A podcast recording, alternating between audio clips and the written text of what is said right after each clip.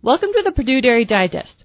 We're on Memorial Day break this week, but be sure to check back next week as Melissa McKendry talks about retail dairy product purchasing behavior.